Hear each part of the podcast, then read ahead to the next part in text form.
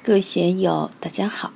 今天我们继续学习《禅说庄子刻意虚无恬淡纯素之道》第三讲“寻天之行，合天之德”第一部分。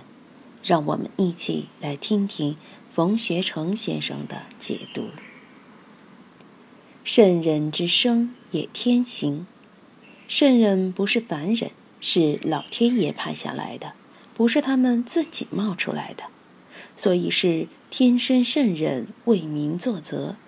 圣人是顺天之行的，逆天之行绝非圣人。圣人有圣人的作为，有圣人的行持，有他在人世间的表现。世人崇尚圣人，学习圣人的各种表现，肯定有虔诚的成分在里面，也有虚伪的成分在里面。也有造作的成分在里面，而圣人就不一样了。他之所以是圣人，是因为他的所作所为是本乎天性，是自然而然的，是天性。圣人的所作所为释放出来的信息就是自然之道。其死也物化，这是道家的生死观，和佛教的生死观还是有一定区别的。在佛教里。特别是小乘佛教里，对生死是恐惧的、厌离的。当然，对于常人来说，生死肯定是令人恐惧的。但是，过于强化对生死的恐惧，就会给我们造成不必要的心理负担。但道家不一样，他讲的是物化，生是物化，死也是物化，都是自然的造化。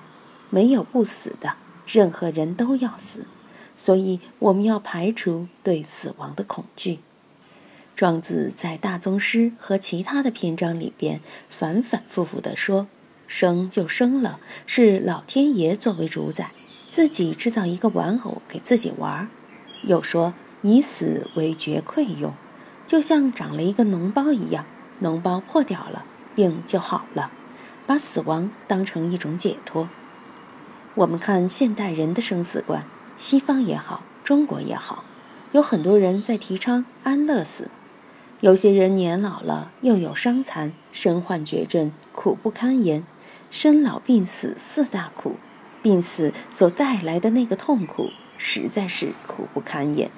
眼睛看不见，耳朵听不见，腿脚不方便，处处都要有人伺候。我也到某些养老院去看过。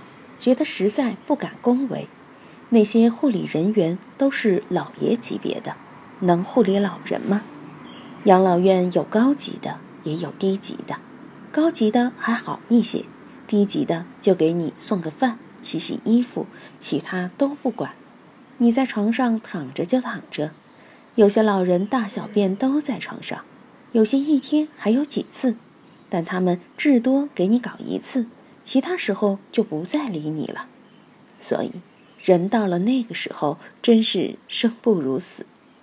有的病痛痛得死去活来，有些痴呆了，有些成植物人了，拖累亲属，拖累家人。像这样，实在是生不如死，死反而解脱了。通过对现实的观察，就可以看出道家对生死其实没有那么多恐惧。其死也物化，春夏秋冬四时往来，日出日落，人的生命也是这样。静而与阴同德，动而与阳同波。我们讲修身养生，需要明白这个根本原则。在社会上为人处事、安身立命，也离不开这个根本原则。《易经》上说：“一阴一阳之谓道。”什么是道？我们怎么去法天择地，就是守静，遵循阴德。平常就应该养成虚无恬淡的这么一种感觉。虚无恬淡就是固守静道，别一天到晚心里忙忙乱乱的，别装那么多的躁动不安，这是没有修为的表现。我反复说过，我们要有静气，要有定力，要有和气，要有喜神。如果没有定力，心里边就像救火车的警报器一样，一直在响，自己心里就会发慌。别人看了心里也会发慌，这样于人于己都不好。我们一定要有静气，静是阴德之美。另外，该休息的时候一定要休息，晚上一定要守子时。夜晚就是阴的正位，是宁静和黑暗的。太阳落山，到了晚上，也要让我们的心像太阳一样落下去，别再那么光彩照人。这时眼睛要闭上，耳朵也要闭上，心的阀门更要闭上，要好好的、美美的睡上一觉。这就是最好的养生。尤其是女性们，最好的美容保健就是睡觉啊！告诉大家一个秘诀：会早点睡觉的女孩子永远漂亮。所以要好好体会这一句“静而与阴同德，动而与阳同波”。反过来看，我们也并不是百不思、百不想，如同睡在棺材里的人，永远只守阴，守这个阴德，一阴一阳之谓道，静即生阳，动即生阴，这也是基本原则。白天阳气焕发，就要干好白天的事；眼睛、耳朵该使用的时候，也要好好使用。由此可见，道家学说也不是仅谈坤道，不谈乾道。董而与阳同波，刘立宏博士当年的老师李阳波取这个名字，肯定是父辈对庄子有感觉。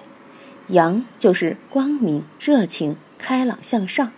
我们心里就不应该有阴暗地带，一定要与阳同波，在生活中、工作中就要拿出我们的爽朗、聪明、奔放、智慧来。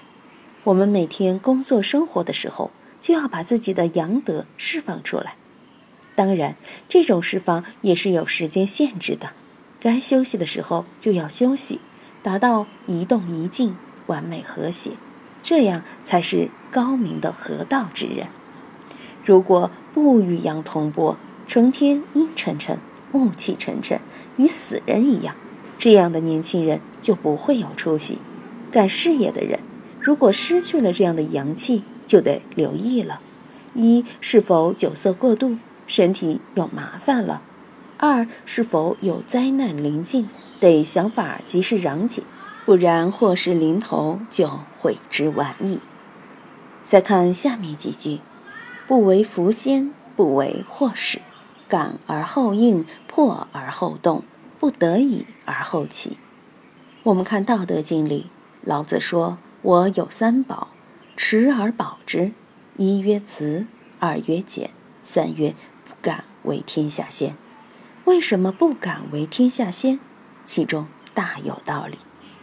俗话说：“枪打出头鸟。”毛泽东最喜欢背的就是《运命论》里那一句：“木秀于林，风必摧之；土堆于岸，流必湍之；名高于世，众必非之。”这里说不为福先，并不是要为大家规划一个美好光明的前程，要大家发财发财发大财，更不会让大家见到好事就伸手，跑得比谁都快。真正的圣人。他是大公无私的，他要把这个福回向给世间，回向给大众，绝不据为私有。福仙，凡夫是争先恐后，问卜打卦都想争这个先。世间人都希望对祸福有一个事先的料理。好在我对这个祸福还是懒得料理，有福就享福，不拒绝；有祸就担当，也不拒绝。何须去斤斤计较祸福呢？一个人的命运是一个衡量，一个定量。自己的业，你能把它消到哪里去？想赖账吗？赖账也不好。是福不是祸，是祸躲不过。不为福先，一定要有这样的胸怀，一定要有这样的素质。不为祸始，自己绝对不会搞祸国殃民的事，不会给自己的国家、给社会、家庭、朋友带来麻烦。给周围的环境带来麻烦。今天就读到这里，欢迎大家在评论中分享所思所得。我是万万，我在成都龙江书院为您读书。